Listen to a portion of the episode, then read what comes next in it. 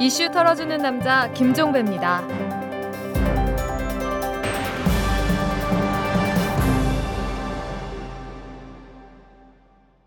12월 21일 금요일에 보내드리는 이탈남입니다. 이 문재인 후보가 어제 민주통합당 선대위 해단식에 참석해서 고별사 비슷한 말을 남겼습니다.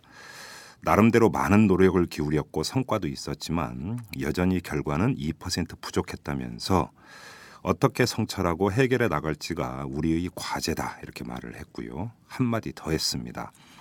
제대로 성찰해내고 해결해 나간다면 이번 선거의 패배야말로 오히려 새로운 희망의 출발이 될 수 있을 것이라 이런 말도 남겼는데요. 맞습니다. 원 없이 승부에 몰두했던 사람에겐 미련이 남지 않습니다. 설령 그 승부의 결과가 패배라 하더라도 미련은 남지 않죠. 최선을 다했으니까요. 지금 해야 하는 일은 과거를 돌아보되 한탄과 미련을 갖고 돌아보는 게 아니라 희망의 단서를 찾으며 돌아보는 일일 겁니다. 그리고 한마디 덧붙이겠습니다. 문재인 후보 그동안 수고 많으셨습니다. 자, 털기 전 뉴스로 넘어갑니다. 민주통합당의 박지원 원내대표가 오늘부로 원내대표직을 사퇴한다. 이렇게 선언을 했습니다. 이해찬 당 대표는 일찌감치 사퇴를 한 상태이고 투톱 가운데 한 명인 박지원 원내대표까지 사퇴를 하면 민주통합당은 지도부 공백 상황을 맞게 되는 건데요. 백지 상태에서 다시 시작하는 그런 상황이 연출이 됐습니다. 미국 여론조사 기관인 갤럽이 지난해 148개국의 15살 이상 1000명씩을 대상으로 일상생활에서 긍정적인 기분을 어느 정도 느끼고 있는지 조사를 해서 공개를 했는데요. 이 조사 방법은 이런 거였습니다. 조사 대상자들에게 어제 편하게 쉬었다고 느끼는가, 어제 하루 존중받았다고 느끼는가, 많이 웃거나 미소를 지었는가, 재밌는 일을 하거나 배웠는가, 어제 하루 즐겁다는 감정을 많이 느꼈는가 이렇게 다섯 가지 질문을 한 뒤에 그렇다고 답한 비율에 따라서 순위를 매기는 이런 방법이었는데요. 우리나라는 조사 대상자들 63%가 긍정적인 답변을 내놓아서 그리스, 몽골 등과 함께 공동 97위를 기록을 했다고 합니다. 여러분 설명 안 드려도 다 아시는 이야기죠. 대선이 끝나자마자 생필품 물가가 줄줄이 오를 조짐을 보이고 있습니다. CJ 제일제당은 최근에 대형마트 등 소매점에 이 두부, 콩나물 제품 등의 가격을 10% 안팎 인상하겠다라는 내용의 공문을 어제 보냈다고 하고요. 풀무원도 일부 지역의 소매점에서 두부와 콩나물 가격을 각각 7 내지 10%가량 올리기로 방침을 정하고 소매점과 협의를 벌이고 있고 종갓집도 두부와 콩나물 가격 인상을 검토하고 있는 것으로 알려졌습니다. 이것만이 아닙니다. 서민들이 마시는 술이죠. 바로 소주 가격도 오른다고 합니다. 하이트 진로는 내일부터 소주 출고 가격을 4년 만에 8.19% 인상한다. 이렇게 어제 밝혔습니다. 두부김치에 소주 마시는 일도 참 이제는 어려워질 것 같습니다. 지금까지 털기전 뉴스였습니다.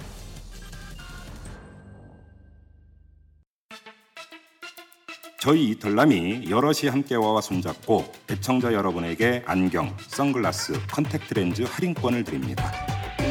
여럿이 함께 와는 민주시민과 골목상권을 연결해서 99%가 행복해지는 사회를 만들기 위해 생겨난 회사입니다. 검색창에 여럿이 함께와 또는 주소창에 waaa.co.kr을 쳐보세요. 여럿이 함께와 이털남 팬 여러분 안녕하세요. 저는 한마디로닷컴 박기범 대표입니다. 여러분 비싼 사교육비 때문에 걱정 많으시죠? 최고의 영어 강의를 평생 무료로 여기 한마디로닷컴이 있습니다. 전면적 무상 영어 교육 한마디로닷컴이 응원합니다. 영어는 딱 한마디로 한마디로닷컴. 존경하는 국민 여러분, 국민 여러분의 성원에 진심으로 감사드립니다. 저나 문재인 후보님 모두 우리 대한민국을 위하고 대한민국의 주인이신 국민 여러분을 위한 마음만은 같았다고 생각합니다. 앞으로의 국정 운영에서 국민을 위한 이 마음을 늘 되새기겠습니다. 과거 반세기 동안 극한 분열과 갈등을 빚어왔던 역사의 고리를 화해와 대창평책으로 끊도록 하겠습니다. 우리가 그렇게 우리 나름으로 어, 또 많은 노력을 기울였고 어, 그리고 또 성과도 있었지만 여전히 결과는 어쨌든 2% 어, 부족했습니다.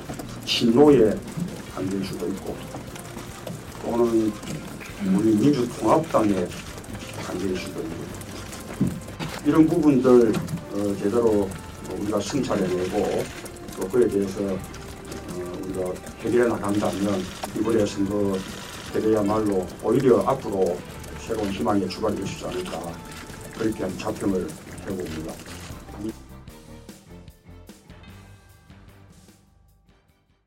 어제는 오마이뉴스의 장윤선 정치팀장과 함께 대선 이후의 풍경을 스케치해 봤는데요. 자, 오늘은 대선 이후의 상황을 점검해 보는 시간을 갖도록 하겠습니다. 이 박근혜 당선자는 기자회견을 열어서 자신의 포부를 밝혔고 문재인 후보는 민주통합당 선대위 해단식에 참석한 뒤에 한마디 말을 남겼는데요. 이를 토대로 대선 이후의 상황을 가늠해 보도록 하겠습니다. 이철이 두문정치 전략연구소장과 함께합니다. 어서 오십시오. 네, 안녕하십니까. 엄청 바쁘셨죠 이번 대선 기간에. 그래도 뭐 소득이 없습니다. 왜 이렇게 목소리 힘이 없어요? 어? 이 힘이 없어야 되는 거 아니에요? 어? 힘이? 힘이 없더라도 그 젖먹던 힘이라도 내서 좀 쥐어 짜야죠. 이럴 때 아니 방송에서 지금 쌍시옷이 나오고 이러면 되나? 자, 이 본격적인 뭐 이 평가라고까지는 말씀드릴 수는 없겠지만 한번 좀 그 짧게라도 가늠해 봤으면 좋겠는데 네. 박근혜 당선자가 어제 기자회견에서 상당히 강조했던 부분이 바로 화해와 대탕평이었습니다. 네. 뭐 국민 여러분의 다양한 의견을 수렴해 나가겠다고 했고 또 문재인 후보와 그 지지자들에게 위로의 말씀도 전한다고 했고 이게 그 당선자로서 의례적인 발언이라고 보십니까? 어떻게 평가하십니까? 의례적인 것 같지는 않아요. 그래요? 어, 좀 생각을 많이 해본 끝에 나온 얘기인 것 같고 아마 음. 이제 2007년에 MB의 실패를 잘 반면 교사를 삼는 것 같죠. 너무 그렇죠. 금방 떨어서는 안 되겠다. 음, 조신조신 우선 가자라고 음, 생각하는 것 같아요. 그래요. 그러면 예를 들어서 MB 정부 초기에 나타났던 일방주의와 같은 그런 모습을 상당히 자제할 가능성이 있다고 전망을 하십니까? 네. 아마 대체적으로 박근혜 후보의 그간의 정치 스타일을 보면 뭐 친박들이 인수위에 뭐 대거 포진하거나 음흠. 청와대 이른바 친박 뭐 선골 진골들이 대거 몰려 들어가거나 이런 그림은 아닌 것 같아요. 그거보다는 좀 단수가 있는 선택을 그렇죠. 할것 같아요. 예, 뭐 선대위를 구성할 때도 보면은 친박에 참여는 이제 아주 최소한으로 이제 그 한정을 해버렸었으니까. 자, 그런데 그러면 대탕평의 구체적인 그림이 어떤 식으로 나타날 수 있을 거라고 생각하십니까? 지금 골고루 인재를 등용하겠다. 이제 강론은 여기까지만 얘기를 했거든요. 네. 그건 뭐 우리 흔히 말하는 인사의 기준을 지키지 않겠어요? 뭐 지역, 음, 뭐 성, 또 뭐가 있나요? 뭐 출신 음, 이런 거를 따지겠죠. 세대까지 얼마나 맞출지는 모르겠는데 예, 대체로 뭐 그런 기준들에 맞게끔 아마 하려고 그럴 겁니다. 음, 네. 그래요. 뭐, 뭐 조각 단계나 이래서 청와대 참모진 구성은 그렇다 하더라도 중요한 것은 그 일상적으로 우리 국민들이 이제 그 체감할 수 있는 부분들은 그 일상적인 어떤 그 사회 정책이나 이런 데 있어서 어떤 기조를 유지할 것이냐 이런 문제 아니겠습니까? 네. 예를 들어서 근데 이제 그 대선 과정에서 박근혜 이제 그때는 후보죠. 후보가 이제 보여왔던 모습을 보면은 상당히 어떤 이념적인 문제에 있어서는 정확히 각을 정확히 세우는 이런 모습도 보였단 말이죠. 네, 이렇게 본다면 그러니까 일정 뭐 공안이라는 단어를 그러니까 지금 그 언급할 필요가 있는지는 잘 모르겠습니다만 이런 분위기가 조성되지 않는다 이렇게 단언할 수 있을까요? 공안? 예. 처음은 좀 모르겠. 처음은 좀 그렇게는 안 가려고 하겠죠. 네. 어, 그러니까 처음에 여야든 어, 뭐 친정부 반정부든 이런 전선들이 너무 이렇게 격화돼서 음. 어, 전선이 좀 타이트하게 되는 거는 본인한테도 부담이니까 음. 그거는 좀 많이 흐트러 놓으려고 그럴 거예요. 네. 그러나 본인이 원하는 기조를 벗어나는 음. 뭐 어떤 파격이나 그건 없을 거예요. 그 본인이 그 본인이 설정한 원칙에서 벗어나는 경우에는 상당히 비타협적인 모습을 보여오지 않았습니까? 그렇죠. 굉장히 그. 비타적이죠. 예. 어, 그 지난번에 왜 우리 그 유신 사과인가요? 과거사 사과한 발언이 결국 떠밀려서 한 거잖아요. 그렇죠. 본인이 원해서 한 건 아닌데. 어, 그러나 저는 떠밀려서 하는 경험도 저는 중요하다고 봐요. 네. 박근혜에게 뭐 예. 다시는 떠밀리지 말자 이렇게 가고 음. 했을 수도 있지만 음. 아, 민의는 따르는 게 좋다 이런 것도 좋은 경험으로 저 남았을 수 있기 때문에 음. 에, 좀 그런 것들의 경험이 좋은 이뭐 토대가 됐으면 좋겠는데 네. 앞으로 대통령 되고 나서는 과연 그럴까에 대해서는 저는 약간 부정적입니다. 근거는 어떤 겁니까? 아, 일단 대통령 되고 나면 마음이 달라지는 것도 있고 어, 그 다음에는 이제 자신이 이 관철시킬 수단도 갖고 있고 그럼 선거가 없잖아요 사실은 그렇죠. 물론 이제 뭐 총선 대선 총선 지방선거 이런 것도 대통령이 책임져야 될 선거니까 아마 신경 쓸 거예요 네. 선거를 잘하는 분이니까 음. 그러나 뭐 그런 그 때문에 어느 정도 이렇게 유연성을 갖겠지만 근본적으로 자기 생각을 바꿔서 뭘 한다다 이럴 가능성은 없죠. 자, 좀 여기서 그러니까 좀 갈래를 나눠 가지고 좀 다시 심화를 시켰으면 좋겠는데 어제 이제 그 당선 후에 첫 기자회견에서 화해와 대탕평을 이야기를 했고 네. 근데 이것을 거슬러 올라가면 그 대선과 그 경선을 통과를 해서 한나라당 그러니까 새누리당 대선 후보가 된 이후에 제일 먼저 내건 도선이 국민 대통합이었었습니다. 결국은 처음과 끝은 결국은 같은 이야기를 하고 있는 건데 근데 문제는 그 과정에서 국민 대통합 노선이라는 게 사실상 좌초를 하지 않았었습니까? 선거운동 그렇죠. 과정에서. 네. 근데 자 그러면 이 좌초의 경험이라고 하는 것이 박근혜 당선자에게 어떤 뇌리에 무엇을 각인을 시켰을까? 이것을 그러니까 정확히 체크를 해야만이 이 본인이 어떤 당선 소감으로 이야기를 했던 화해와 대탕평이라고 하는 것이 어느 정도의 의지와 강도를 가지고 갈 수 있는가를 그 가늠해 볼 수 있는 척도가 될 거라고 보는데 네. 결국은 본인 스스로가 그러니까 상식적으로 생각할 때는 자기는 국민 대통합 노선을 추구하려고 했는데 또 과거사 문제가 제기되고 이러면서 자기의 의지와는 무관하게 이것이 제대로 국민들한테 먹혀들지 않았다. 그렇다면 일정하게 포기로 간다거나 제한적으로 갈 수도 있는 것 아니겠습니까? 상식적인 어떤 사람의 심리를 생각해 본다고 한다면 포기로 그러니까 본다는 건 너무 선의를 갖고 있는 것 같고요. 음, 저는 화해나 탕평 이런 거는 그러니까 정치적 프레임이라고 봐요. 그렇죠. 어, 그러니까 이게 야당을 압박하는 것도 있거든요. 네. 그러니까 내가 화해하게 화해하고 탕평하겠다는데 왜 안 돕냐? 음. 나는 탕평인데 당신들은 뭐죠? 어, 당쟁이 되나요? 어. 그렇죠. 왜 이렇게 이제. 발목 잡냐 이런 구도를 예. 만들려고 하는 것 같고 물론 이제 꼭 그런 꼭 그런 의도만 있는 건 아닙니다만 음. 제가 왜 그렇게 보냐면 총선이 끝난 이후에 박근혜 후보가 들고 나온 게 민생 프레임이에요. 그래서 일체 정쟁 이런 거는 민생에 위배되는 것처럼 음, 해서 다 눌러 버렸거든요. 네. 음. 당내 갈등 누르고 여야 갈등 누르고 이번에도 마찬가지일 겁니다. 화해와 당평이라는 게 박근혜 씨 박근혜 당선자 식으로 풀면 음. 거기에 대해서 개- 그거 자체에 대해서 개치 들수 있는 게 예, 이게 정치고 이 뭐 이 민주주의 사회에서 갈등인데 그거 자체 용납 안 하는 거죠. 탕평하겠다는데 왜 안 돕냐, 왜 동의 안 하냐 이런 식으로 이제 나올 거기 때문에 음. 어, 상당히 어떻게 보면 밀어붙이기가 될 수도 있고요. 네. 또그 프레임에 갇히면 야당이 약간 곤혹스러워질 수 있죠. 왜 안 도와주냐, 편협하다. 음. 이런 명분전, 여론전의 측면, 측면도 저는 충분히 갖고 있다고 봅니다. 아, 지금 그 말씀을 하셨으니 그럼 잠깐 빠져갖고 제가 한번 이 질문을 드려볼게요. 박근혜 정권 초기에 그게 뭐 그 3개월이든 6개월이든 야당도 허니문 기간을 설정을 하고 정치적인 공세나 이런 것들을 자제를 해야 된다고 보십니까? 어떻게 보십니까? 저 개인적으로는 그렇게 봐요. 그래요? 어, 이긴 자에게는 기회를 주는 게 저는 좋다고 봅니다. 음. 어느 정도 이니셔티브를 가질 것도 인정해 줘야 되고 물론 그게 뭐 자기가 내걸었던 공약 다 전부를 국민들이 위임해 줬다, 승인해 줬다 이렇게 네. 생각하는 건 엄청난 착각이고요. 미국에도 뭐 그 대학자라고 얘기하는 로버트 달 같은 사람도 위임이란 건 없다. 음. 선거를 통한 위임이라는 거, 이른바 mandate라는 건 없다라는 음, 음. 걸 주장하는 분들이기 때문에 저는 그걸 동의하지 않습니다만 어쨌든 운영하게끔 맡겼으면 음. 어느 정도의 시간과 재량권을 주는 게 저는 좋다고 보는데 음.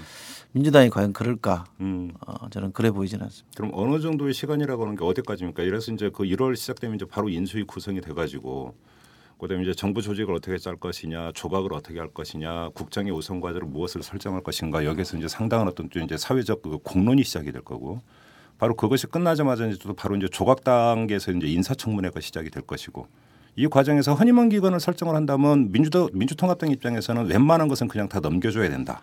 이런 이야기로 해석이 될 수가 있는 건데. 개인적으로는 뭐 그러니까 이니셔티브를 주자는 얘기는 다 용인하자는 얘기는 아닌데 네. 예, 그러니까 인사청문회 때 뭐 정부 조직 개편을 만약에 한다면 하겠죠. 음. 일단 과기부 신설하겠다 그랬으니까 인사청문회까지는 아마 뭐 이 패자이기 때문에 네. 막 거기다 대고 들이대고 막 음. 하면 또 여론을 극복하기가 더 힘들죠. 그래서 그때까지는 저는 뭐 민주당도 어느 정도는 네. 들어주지 않을까 싶어요. 그래요. 결정적인 흠이 나오지 않는 이상은. 그런데 좀 과거를 돌아보면 DJ 정부 초기 때는 김종필 총리 이 인중 가지고 엄청나게 오래 끌었습니다. 그다음에 이명박 정부 초기 때도 이른바 고소형 강부자 이제 조각 단계에서 고소형 강부자 그렇죠. 논란이 나오면서 네. 바로 초기부터 바로 각을 세우고 들어갔거든요. 그렇다면 그런 이런 모습들은 어떻게 평가를 하세요? 당시에 그 모습들은 별로 안 좋죠. 그래요? 네. 아, 그러니까 이 DJP에서 JP 총리론을 당시에 한나라당인가요? 네. 걸고 넘어진 거 길게 했죠. 오랫동안 했습니다, 그죠? 그때 6개월인가요? 네. 3개월인가 끌었죠. 예, 그는 총리가. 정말 예. 패배를 인정하기 싫은 네. 사람들의 이렇게 뭐 몽리라 그래야 되나요? 음. 어. 하나의 뭐 정치 전략일 수도 있죠. 자기 당을 이렇게 수습하기 위한 음. 외환을 통해서 내후를 진정시키기 위한 네. 전략일 수는 있는데 저는 옳은 선택은 아니었다고 보고요. 음. 고소형 내각 때는 일단 MB 정부가 잘못한 거기 때문에 음. 이쪽이 뭐 긁어 넘어져서 그렇게 문제가 생긴 게 아니고 인수위 시절부터 뭐 이상한 R인지인가 뭐 오렌지부터 시작해서 이게 어류인지 어, 어, 발음 발음 정확히 해야 돼 아니면 욕 먹어요. 엇박자 나오기 시작한 거 어류인지. 아닙니까? 네네, 그래서 네. 저는 어, 박근혜 당선자가 MB랑 다르게 음. 어, 어떻게 좀 야권의 얘기를 자꾸 이렇게 실제로 듣든 안 듣든 음흠. 몸을 낮추면 야권이 공세하기는 쉽지 않습니다. 그죠? 그래요? 어, 그러면 어느 정도까지는 어, 허니문을 주는 게 불가피하다고. 음. 그 박근혜 당선자가 대선 기간에 여야정 협의체인가요? 여야정 협의체? 예. 이걸 제안한 적이 있지 않습니까? 자기가 대통령이 만약에 당선이 된다고 한다면 여야정 테이블을 꾸려가지고 같이 협의를 구하고 그다음에 그 거기서 예를 들어서 이제 그 야권에서 그 추천하는 사람이 3분의 1인가요? 4분의 1은 되도록 하겠다. 국정쇄신 정책회의. 예, 예. 이런 거에 대해서는 그것이 제대로 가동이 될 수 있을까요? 저는 이거 별로입니다. 저는 왜 발상이 발상이 좀 안 좋다고 보는 게 뭐냐면요. 음. 대통령들이 되게 의회를 우회하려고 그래요. 그렇죠. 그렇죠. 예. 우- 우- 의회를 우회해서 이 유권자 뭐 대중을 직접 만나려고 하는 방식을 많이 취하는데 음. 되게 대통령제의 기본적인 특성이라고도 얘기하는 사람이 있는데 저는 이런 발상들이 그렇게 갈 수도 있다고 봐요. 대통령이 협의의 그 공간은 국회죠. 그렇죠. 그러니까 이게 우리 국정 시스템이라고 그럴까요? 헌정에 나와 있는 거는 음. 사회적 타협을 이루는 메커니즘은 의회 아닙니까? 어, 그죠? 그렇죠. 입법부 안에서 여야가 음. 상임위든 본회의에서는 치열하게 논쟁하고 타협하면 되는 건데 음. 그거를 슬쩍 무시하고 그냥 나는 뭐 국가 지도자 회의 열고 뭐 음. 또 어디서 이렇게 이상한 거 만들어 산다. 이거는 결국 입법부를 우회하기 위한 전략일 수 있기 때문에 저는 발상 자체를 그렇게 좋게 보지는 않고요. 네. 박근혜 후보가 박근혜 당선자가 만약에 의회를 이렇게 우회해서 뭔가 해보겠다 그러면 금방 저는 벽에 부딪힐 거라고 봅니다. 어떤 점에서요? 우선 뭐 야당의 협조를 구하기도 어렵지만요. 네.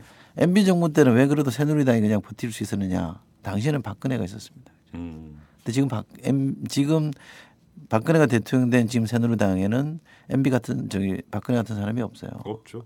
그냥 올망졸망이 있거든요. 예. 박근혜 대통령이나 당선자 눌러버리면 그냥 일렬로 쭉 줄 서버리는 정당이 돼버리기 때문에 저거는 나쁘게 말하면 관제화되는 정당, 박제화된 정당으로 아주 이렇게 전락해버리거든요. 네. 음. 그러면 죽은 정당이 되는 거죠. 그냥 거수기 역할만 하는 정당이 될 거예요. 그러면 의회라는 거는 없는 거죠. 음. 집권 여당의 다수당인데 집권 여당이 열심히 손들기 바쁘면 음. 의회 정치라는 건 살아나기 힘들고 입법부에 의한 행정부 견제라는 것도 그건 딴 나라 얘기가 되는 거기 때문에 음. 그때 그렇게 되면 야당이라는 건 어떻게 하겠어요? 뭐 극한 투쟁밖에 다른 길이 없잖아요. 음. 뭐라도 막으려면 그렇게 되면 대치 국면으로 가는 거고 그렇게 되면 결국 박근혜 후보는 아, 박근혜 대통령은 클대짜 대통령이 아니고 이제 반통령으로 전락하는 거죠. 음. 이명박처럼. 음. 아, 그러면 그 문제와 관련해서 지금 하나 좀 여쭤볼게. 박근혜 당선자 이제 박근혜 대통령이 될 텐데 2월이 되면은 자 거기서의 어떤 그 통치 스타일이라고 하는 그리고 국정 스타일이 어떻게 나타나겠느냐 이 부분에 대해서 엇갈리는 전망이 있습니다. 하나는 그래도 박근혜 당선자는 정치를 15년 해본 사람이기 때문에 정치에 대해서 한다. 그래서 일정한 타협이라고 하는 것들이 발휘될 수 있지 않겠느냐 MB와는 달리 이렇게 전망하는 사람이 있는가 하면은 또 다른 사람은 정반대의 전망을 하고 있습니다. 왜냐하면 박근혜 당선자가 지금까지 보여왔던 모습을 보면은 절차적 정당성을 중시하고 이것이 확보됐다고 생각하면 그 다음부터는 결코 그 어느 것도 받아들이지 않는 음. 이런 모습을 보여왔단 말이죠. 사실 정수장학회나 이런 것들도 그 형식 논리에 입각해서 자신은 무관하다고 계속 끝까지 음. 고수를 했던 것 아니겠습니까? 이제 결국 그것이 그런 그 바탕 위에서 나오는 것이다. 음. 이렇게 본다면 대단히 경직되게 좋게 표현해서 원칙주의자의 면모 나쁘게 평- 평가한다면 상당히 경직된 그런 모습을 보일 수 있다. 이 지금 두 가지 전망이 엇갈리고 있는데 이철희 소장은 어떻게 전망을 저는 하십니까? 후자의 한 표. 후자예요. 그러니까 대통령의 그 스타일도 물론 있죠. 네. 그 리더십 스타일이라는 것도 중요합니다. 이렇게 쭉 살아오는 과정이나 정치 역정 속에서 어떤 리더십 스타일을 보였느냐도 중요한 판단 근 건데 음. 그게 뭐 비춰본 박근혜 대- 대통령 당선인의 리더십은 민주적 리더십은 아니죠. 음. 물론 뭐 자기가 마음대로 한다는 건 아니, 자의적 리더십은 아닙니다만 음. 어쨌든 민주적 리더십이 아니라 좀 권위적 리더십에 가깝다고 봐야 되고요. 음. 대통령이라는 자리에 오르게 되면 또 당선이든 대통령이든 이런 정점에 오르게 되면 이 권력 관계라는 게 그렇게 쏠리게 돼 있잖아요. 다 대통령이나 당선인만 쳐다보게 될 거거든요. 그렇죠. 그렇게 되면 권위적 리더십이 강화될 수밖에 없다고 저는 보고요. 음. 또 하나는 어쨌든 박근혜 후보를 당선시킨 힘이라는 게 뭘까? 음. 그러면 그 지지 기반의 특성이라는 게 있거든요. 음. 그러면 영남 플러스 보수 뭐 음. 이런 거 아닙니까? 그죠? 그다음에 뭐 좀 더 나쁘기만 한 기득권층들 음. 이런 사람들일 텐데 그 사람들의 요구에서부터 전 자유로울 수 없다고 봅니다. 음. 아무리 뭐 그런 걸 다 이겨낼 수 있는 힘이 있다고 생각할지 모르겠지만 저는 전혀 그렇지 않다고 보고요. 음.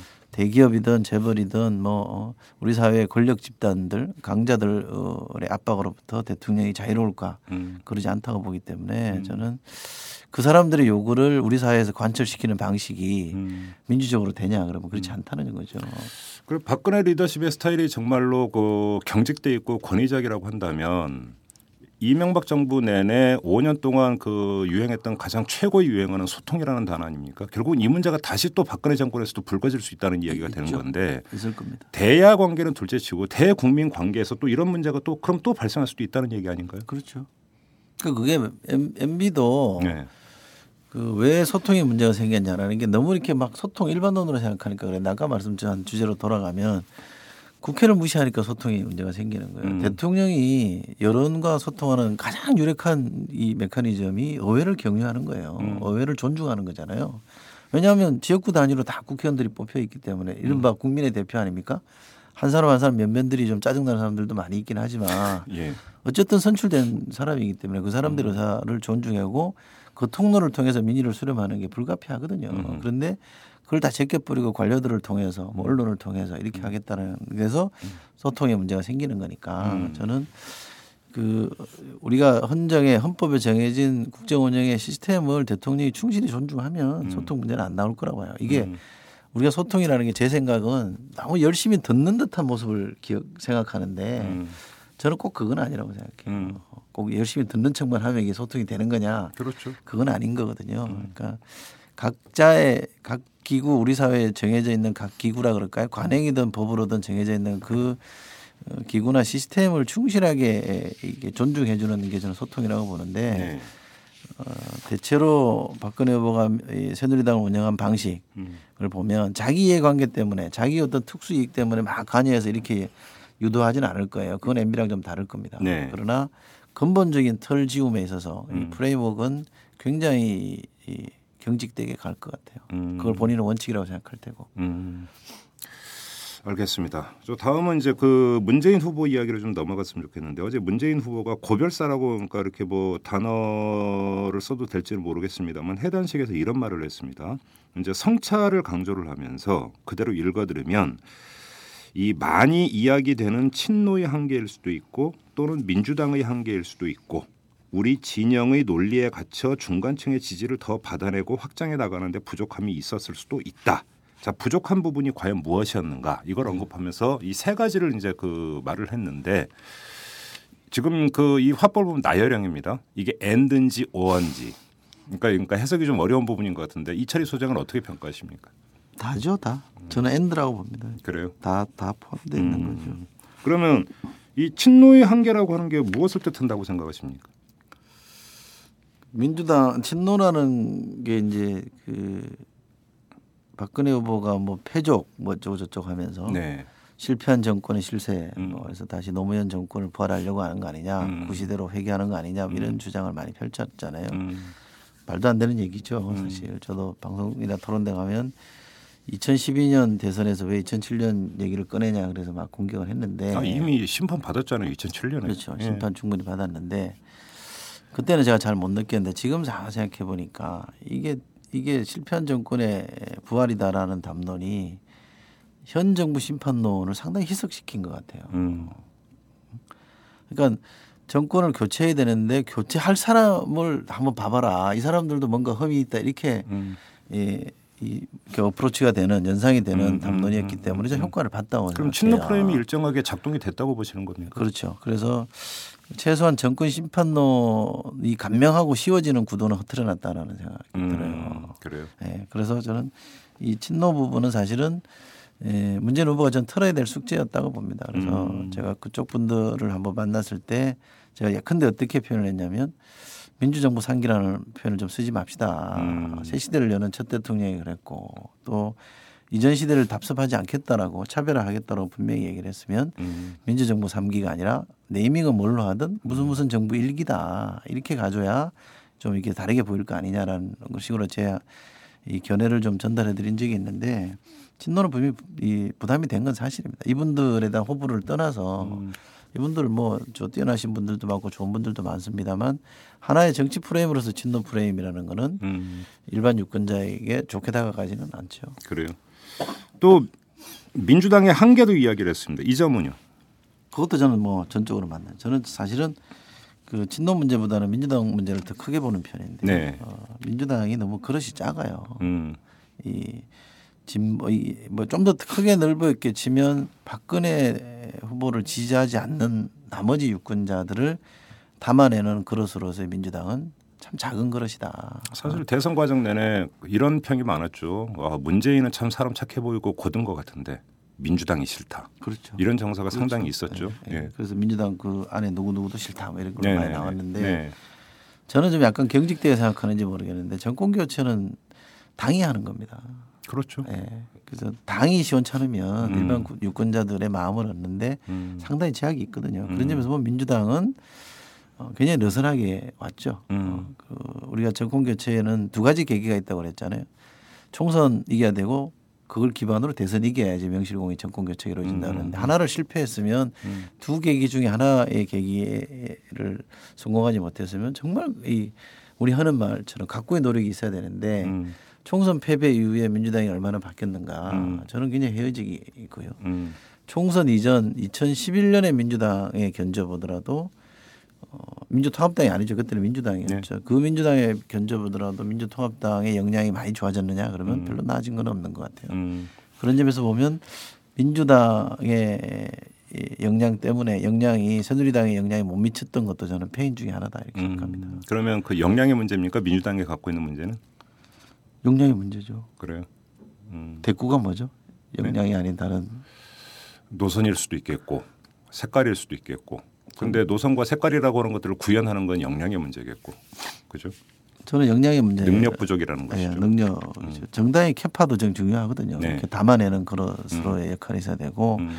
뭐 외국에서도 그렇게 얘기 학자들이 그렇게 얘기하는데 어떤 정치적인 성향 중에 가장 안정적인 성향이 정당 지지거든요. 그렇죠. 예. 이게 좀 좀처럼 흔들리지 않는 거기 때문에 그렇죠. 우리 경우에도 이 정당 지지라는 변수를 잘 읽어낸다면 민주당이 나중에 가면 많이 올라갔죠. 정당 지지 올라가긴 했습니다만 항상 유지되는 견고한 지지층이나 지지율에 견뎌보면 민주당의 그릇이 좀 작다. 그러니까 미국만 하더라도 민주당과 공화당이 결국은 국민 지지세를 양분을 하고 있고 그건 거의 안정되게 가면서 결국 5% 부동층 싸움이다 대선이라고 하는 게 뭐 이런 이야기를 많이 하는데 그거에 비하면 우리나라의 정당 지지도는 참 조변석계를 하죠 정말 그렇죠. 너무 출렁입니다. 그리고 뭐 근데 이런 뭐 아주 거대 담론을 떠나서 이번 대선 과정에서 민주당 의원 나리들 중에서 그 제대로 선거운동 안 하고 놀고 했던 의원들이 꽤 된다면서요. 많이 놀았다고 그러죠. 그거 정말 짜증나는 얘기인데 네. 그 사람들을 편들어 주고 싶은 마음은 손톱만큼도 없는데 네. 선거전을 정당 중심으로 치렀냐. 음. 그것이 아닌 것에 대한 저는 지적도 있어야 된다고 봅니다. 선대위 시스템이나 그 네, 여기도 그- 문제가 있다라는 그렇죠. 겁니까? 이 정당 그 왜냐하면 이 어떻게 후보 선출 때부터 사실은 정당이라는 걸 약간 스스로 폄하했잖아요. 이거 별거 이거 우리 열어야 된다 뭐 이렇게 얘기했기 음, 때문에 음, 음, 뭐 크게 보면 국회의원들이고 대의원들이고 지지층 당원들이 적극적으로 움직일 만한 동기부여를 그때부터 사실은 못한 게 사실이고 음. 어, 뽑히고 나서도 이게 적극적으로 당이 통합되는 모습이잖아요. 그 경선에서 붙었던 사람들 적극적으로 끌어안고 이게 뭔가 한번 해보자, 음. 당을 중심으로 해보자라는 이 열정을 만들어내는 것도 중요했었는데 음. 그것도 잘 안 됐어요. 그러면 이 후보 선출 과정에서 분출됐던 대의원들의 열망과 요구를 받아들여야 되거든요. 후보가 음. 받아들이면서 당의 면모를 일신해 줘야지 이게 일사불란하게 갈 수 있는데 그걸 저는 그 숙제를 안 했어요. 후보가. 그렇기 때문에 이제 이게 왜 내일이지라는 생각이 들었고요. 심지어 국회의원들조차도 한가하게 놀고 있었다는 거 아닙니까? 그러니까 제가 어떤 토론에서 그 선거 기간 본격 들어가기 전에 황운여 대표를 이렇게 만나서 제가 패널로 이제 토론을 들어갔는데 이 양반이 하는 얘기가 호남이 비었다는 거야. 무주공산이라는 거예요. 그래요? 가불이 음. 텅텅 비어 있더라는 거야. 그러니까 음. 얘기 듣고 하니까 막 화가 나는 거예요. 그럼 그, 그 수많은 민주당 국회의원들 도대체 뭐 하고 있냐는 음. 생각이 들어요. 그러니까 황의원 대표는 두 달인가 넘게를 아예 상주를 했어요. 호남에서. 음. 그런 결기를 갖고 했는데 이쪽은 한가하게 놀았다는 것에 대해서는 뭐 그 사람들 편들 생각은 없는데 문제는 리더나 후보나 지도부들이 그 사람들에게 동기부여를 해서 음. 열심히 하게끔 해줘야 되는데 그거 못한 점은 좀 지적할 필요가 있다. 음. 근데 의원들을 이야기하기 전에 이제 언론 보도를 기준으로 이야기를 하면 손학규 전 대표나 김두관 전 지사가 대선 과정에서 얼마나 헌신적으로 도왔느냐. 물론 이제 그 뒤에서 도왔는데 언론 보도를 안 타서 그런지는 모르겠으나 김두관 전 지사 같은 경우는 제가 언론 보도에서 거의 그 이름을 본 적이 없고 손학규 전 그 대표 같은 경우는 이제 그 안철수 전 후보가 사퇴한 직후에 무슨 메신저 역할을 자임했다. 그때 한 번밖에 좀 기억이 없거든요. 네. 자 그렇다면 안에서 경선 과정에서의 어떤 그 경쟁 주자들 간의 화학적 결합 일단 이거라도 이뤘는가?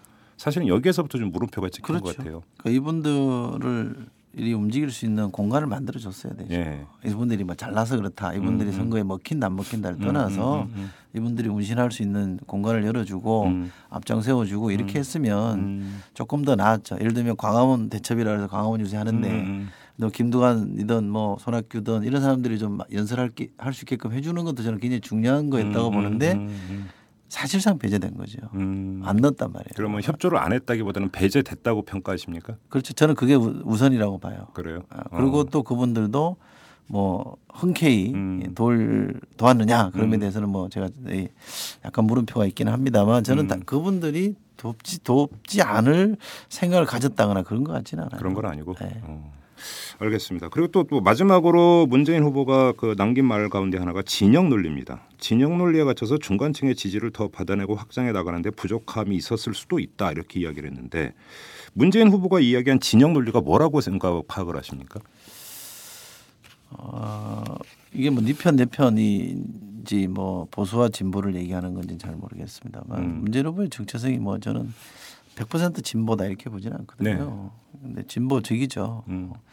근데 이게 진영 논리라는 게 어, 이게 사실 빠지기 쉬운 거예요. 저도 이 그렇죠. 예, 음. 이게 뒤로 갈수록 선거전이 다가올수록 방송 토론 나가면 어쩔 수 없이 이제 그렇게 되더라고요. 그렇죠. 이제 평론이 아니라 이제 대변 비슷하게 그렇죠. 흘러가는. 예. 예. 그 전에는 막 이렇게 공격하고 이쪽도 잘못했다 이렇게 얘기하는 것도 이렇게 할 수 있고 듣는 사람도 편했는데 음. 뒤로 가면 갈수록 그런 얘기하면 쟤는 저런 얘기 할 거면 저기 왜 나왔냐 이런 뭐 초치는 예, 거 아니냐. 그렇죠. 그런 것 때문에 예. 또 의식도 되고 또 음, 사실 음, 본인도 뒤로 갈수록 아, 이런 정도로 내가 감사고 좀 해줘야 된다라는 또 자기 판단도 있고 그래서 아주 솔직한 예, 말씀이십니다. 진영 논리 예, 에 예. 이렇게 빠지게 음, 음, 되더라고요. 음, 음. 이게 스스로도 약간 부담스럽지만 이건 어쩔 수 없다고 생각했는데 음. 실제로 선거전을 이렇게 하다 보면 자기 논리에 빠져요. 음. 자기 함정에 빠지거든요. 음. 그러니까 객관적으로 안 보입니다. 음, 예를 들면 이런 얘기도 위험할지 모르겠는데 국정원 그 여직원 댓글 사건 터졌을 때 네. 제가 이렇게 방송으로 이렇게 보고 나서 그 약간 과잉 대응이다. 음. 과하다 아. 민주당이? 예. 예. 그래서 제가 그쪽 친구들한테 야, 왜 이렇게 과잉 대응하냐. 음, 음. 한 좀 정교하게 다뤄야 된다 이런 문제를 너무 윽박 지르면 음. 그러니까 이런 사건에 대해서 성격 규정하는 건 좋은데 음. 이런 성격입니다 가지고 너무 대중들에게 윽박 지르듯이 강요하면 좀 불편해한다 대중들이 음, 그러지 음, 말고 음. 좀 차근차근 해라 이랬는데 안 되더라고. 음. 그러니까 그래서 너무 이제 그 최원순 지사 선거 때 그 펜션권에 대한 예, 예. 기억이 음. 있어서 그런지 모르겠는데 음. 그 상당히 매달려서 저는 과잉 대응이라고 보거든요. 음. 근데 그런 얘기를 하기가 어려워져요. 음. 설사 하더라도 그 사람들 수용이 잘 안 되는 거예요. 음. 그렇게 하나 이미 행위가 또 그다음 행위를 규제하는 게 있기 때문에 네. 그런 거에 대한 얘기지 않을까 싶어요. 다시 음, 말씀드리면 문 후보도 객관적이지 못한 언급들이 가끔 있었죠. 어, 음. 그런 것들에 대한 본인들이 파- 본인이 좀 반성하고 성찰하는 거라고 생각합니다. 음 그래요. 승부에 몰입해 들어가면 참 그 이 전후방은 떠나서 좌우를 이렇게 이제 같이 살핀다는 게참안 되죠. 말처럼 쉽지가 않아요. 그렇죠. 예, 네. 뭐 저도 일정하게는 그거는 좀 이해를 합니다. 아무튼 대선 승부는 결정이 났습니다. 그리고 두 달 뒤가 되면 박, 그러니까 박근혜 정권은 이제 출범을 하게 되고 민주통합당은 여전히 야당으로서 이제 그 위치가 이제 그 결국은 지워지게 되는 건데 마지막으로 이철희 소장께 이 점을 한번 좀 그 질문을 드리고 싶어요. 박, 그러니까 박근혜 정권에서 가장 그러니까 스스로 경계를 해야 될 게 무엇인지 또 민주통합당이 야당으로서 또 스스로 경계를 해야 될 게 뭐라고 생각하십니까? 박근혜 후보는 그 일단 독주할 생각을 버려야 돼요. 역시 일방주의가 문제입니까? 네. 예. 대통령은 그런 유혹에 빠집니다. 그는 뭐 권력의 이, 이 속성상 그럴 수밖에 없고 우리나라는 대통령제고 뭐 가보시면 청와대 가보시면 그렇게 됩니다. 그 구중심처라고 하는 말이 음. 전혀 틀린 표현이 아니고 음, 얼마나 관료들이 잘하는지 음. 또 얼마나 이 청와대 이 경호실이나 이런 데서 대중과 격리시키려고 하는지는 음. 매일매일 매 순간 그런 것들이 있거든요. 그걸 음. 저는 가치일 거라고 봅니다. 그래서 네. 어, 제가 김동영 전 미나, 미나의 부회장의 인터뷰에서 가장 기억에 남았던 게 박근혜 당시 후보죠 후보에게는 친구가 없다. 음, 그러니까 고언을 해줄 수 예, 있는. 그 편하게 음, 뭐 이런저런 얘기하면서 이렇게 뭐 풀고 감정을 이렇게 릴렉스 해줄 친구가 음, 없다는 음, 말이 음. 가장 와닿았거든요. 음, 이러면 중요한 요소죠, 그거. 그렇죠. 예, 예. 그러니까 이게 없으면 저는 갈면 갈수록 사람이 경직될 수밖에 없고요. 그렇죠. 많이 몰입이 됩니다. 음. 그러면 소통은커녕 뭐 이 상대에 대한 적대가 남게 되기 음, 때문에 음, 음, 저는 독주하지 하지 않으려고 하는 거 너무 욕심내지 않는 게 중요한데요. 음, 어, 저는 그 제 충원이 받아들여질 것 같지는 않습니다. 사실은.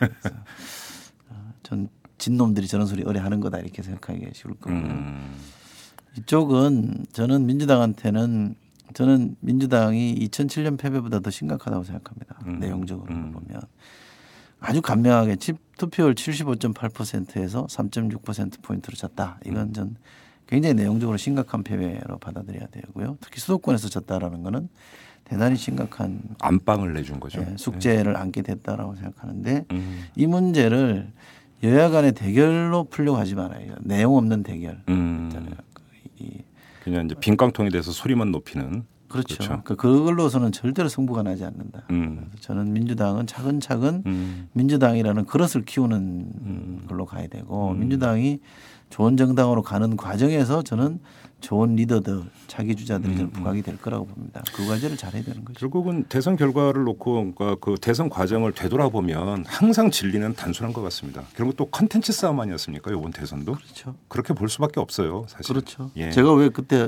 시간이 좀 있는지 모르겠는데 와서 한번 그랬잖아요. 네. 차별화가 중요하다. 음. 사회 경제적 쟁점을 만들어내야 된다라고 막 누누이 얘기했는데 음. 결국 민주당이 못 만들어냈어요. 그렇죠. 그래서 뒷심이 딸린 거거든요. 전략과 공학이라고 하는 것은 그 컨텐츠를 부각을 시키고 전달해 들어가는 데 있어서의 기술이고 테크닉이지 그렇죠. 그것이 본질이 될 수는 없다라고 하는 게 이번 대선에서 또 한 번 아주 여실하게 야권 입장에서 정말 뼈아프게 확인을 하는 그런 계기가 바로 이번 대선이었던 것 같습니다. 알겠습니다. 자 지금까지 이철희 소장과 함께 했습니다. 고맙습니다. 고맙습니다. 안녕하십니까 오마이뉴스 대표 오연호입니다. 오늘은 조금 긴 말씀을 드리겠습니다. 여러분 마음이 아프시죠? 박근혜 후보의 당선이 확정된 날 한 독자가 저에게 긴 문자를 보내왔습니다. 추운 날씨 속에서도 정말 정말 고생 많으셨습니다. 덕분에 사무실에서 집에서 버스에서 지하철에서 저를 포함한 많은 사람들이 그 열기를 그 열망을 함께 느낄 수 있었으니 고맙습니다. 오늘 하루 종일 일이 손에 안 잡혀서 멍했던 사람들 많을 것 같아요. 저도 그랬고요. 그래도 1,470만 명이 한 마음이 되는데 대선 올레가 얼마나 큰 영향을 미쳤는지요. 정말 고생 많으셨습니다. 못다한 숙면 취하시고 좀 쉬시고 건강도 챙기시고요. 앞으로의 1800일 동안도 묵묵히 버텨주세요. 죄송합니다. 감사합니다. 네. 오마이뉴스가 만드는 이탈남과 대선 논례를 사랑해 주시고 10만인 클럽 가입으로 후원해 주신 깨어있는 시민 여러분 고개 숙여 감사드립니다. 오마이TV를 획기적으로 발전시켜 공중파와 보수 종편의 영향력을 능가하는 프로그램들을 만들어 가겠습니다. 10만인 클럽 후원으로 참여해 주십시오. 지금까지 6,300명이 함께 해 주셨습니다. 우선 만 명을 만들어 보지요. 10만인 클럽 참여는 오마이뉴스 메인면에 안내되어 있습니다. 대선 올레는 끝났지만 힐링 올레로 계속 찾아뵙겠습니다. 24일 낮 12시에 광화문에서 시작합니다. 마음이 서로 아픈 사람들끼리 힘껏 껴안아 줍시다. 사랑합니다. 감사합니다. 야, 뭐 하냐? 어, 기사 써. 네가 무슨 아, 기자 다니면서 뭔 기사를 쓰냐? 나 오마이뉴스 시민 기자야. 수십만 명의 사람들이 내가 쓴 기사를 읽는다고. 오마이뉴스에 기사를 쓴다고? 어, 난 읽기만 했는데. 야, 그게 정말이야?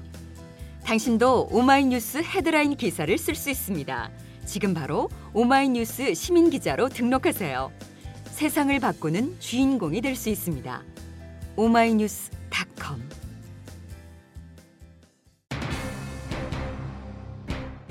제가 오늘 아침에 오마이뉴스로부터 전해 들었는데요. 어제 하루 이 후원해줘 오마이뉴스 10만인 클럽에 300명이 넘는 분들이 회원으로 가입을 해 주셨다고 합니다. 회원 가입을 하시면서 상당수의 분들이 이런 말씀을 하셨다고 하네요. 또 이탈남을 들으면서 라는 이런 말도 하셨다고 하는데 이 자리를 빌어서 정말 진심을 담아서 감사의 말씀을 드립니다. 그리고 또 하나 어제부터 트윗 공간이라든지 여러 공간을 통해서 많은 말들이 오가고 있는 것을 알고 있습니다. 이 대선 패배를 계기로 우리도 방송국을 가져야 되지 않느냐 뭐 이런 이야기들이 많이 내니까 돌고 있는 사실 저도 잘 알고 있는데 정말 필요한 일인 것 같습니다. 하지만 현실적인 제약 요건들을 고려를 해볼 때 과연 우리가 종편과 같은 방송을 가질 수 있을까? 정말 정권이 허가를 내줄까? 또 그만한 자금력을 확보할 수 있을까? 여러 가지 난관과 고초가 많을 거라고 생각을 하는데요. 그래서 소박하지만 아주 절실한 첫 단계 작업이 있지 않을까. 저 개인적으로는 이런 생각이 들어서 한번 여러분들께 아이디어를 한번 드리고 여러분들의 소중한 의견을 한번 받아볼까 싶어서 말씀을 드리는 건데요. 이 팟캐스트 재단을 만들면 어떨까? 어제 그런 생각을 참 많이 했습니다. 지금 여러 군데에서 자발적으로 팟캐스트를 만들어서 운영을 해왔지만 거의 대부분의 팟캐스트가 열악한 환경 때문에 정말 척박한 환경 속에서 팟캐스트를 만들고 있습니다. 바로 이러한 점을 고려를 해서 이 팟캐스트 재단을 만들어서 우리 국민 여러분들의 열망이 담긴 성금을 받고 그것을 재원 삼아서 공동 제작센터와 공동 플랫폼을 만든다면 훨씬 더 대중적 외연이 넓혀질 수 있지 않을까 이런 생각을 합니다. 뭐 팟캐스트 재단 같은 경우는 말 그대로 스튜디오나 이런 것들을 구축을 해서 팟캐스트를 만들고 싶은 모든 분에게 개방을 해서 제작 지원을 하고 또 그렇게 만들어진 팟캐스트를 한데 모아서 같이 이 전파될 수 있는 플랫폼을 만들 수가 있다면 지금보다는 조금 더 나은 팟캐스트 환경이 창출될 수 있을 것이고 또 지금보다 좀 더 많은 국민들이 팟캐스트를 접할 수 있지 않을까 이런 작은 소망을 갖고 있는데요. 바로 여기에서부터 출발을 해서 하나씩 하나씩 다듬어 가다 보면 그 작은 출발이 더 큰 성과를 낼 수도 있을 것이고 또 더 진화된 또 방송 형태로까지 이어질 수도 있지 않을까 이런 생각을 해보는데 우리 애청자 여러분들의 생각은 어떤지 한번 여러분들의 아주 소중한 의견을 듣고 싶고요. 그리고 제가 지금 이렇게 선뜻 드리는 이런 방안이 조금이라도 설득력이 있다면 저라도 나서서 한번 다른 팟캐스트 제작하시는 분들과 한번 이야기를 나눠보는 이런 기회를 한번 가져보도록 하겠습니다. 여러분들의 한번 아이디어를 이렇게 그 댓글이나 트윗이나 이런 걸 통해서 밝혀주시면 한번 모아서 조금씩 더 다듬어 보는 그리고 의견을 교환해 보는 이런 시간을 갖도록 하겠습니다. 자 그리고 공지 말씀 하나 드리겠는데요. 어, 다음 주 월요일이 24일이고 화요일은 크리스마스입니다. 그래서 대단히 죄송스러운 말씀이지만 24일 하루 크리스마스는 빨간 날이라 저희 이탈남이 쉬고요. 24일 하루 어, 더 쉬도록 하겠습니다. 우리 애청자 여러분들의 양해 간절히 부탁을 드리고요.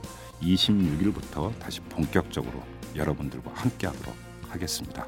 자, 여러분 주말 그리고 크리스마스 잘 보내시기 바랍니다. 이만 물러가겠습니다. 지금까지 이탈남 김종배였습니다.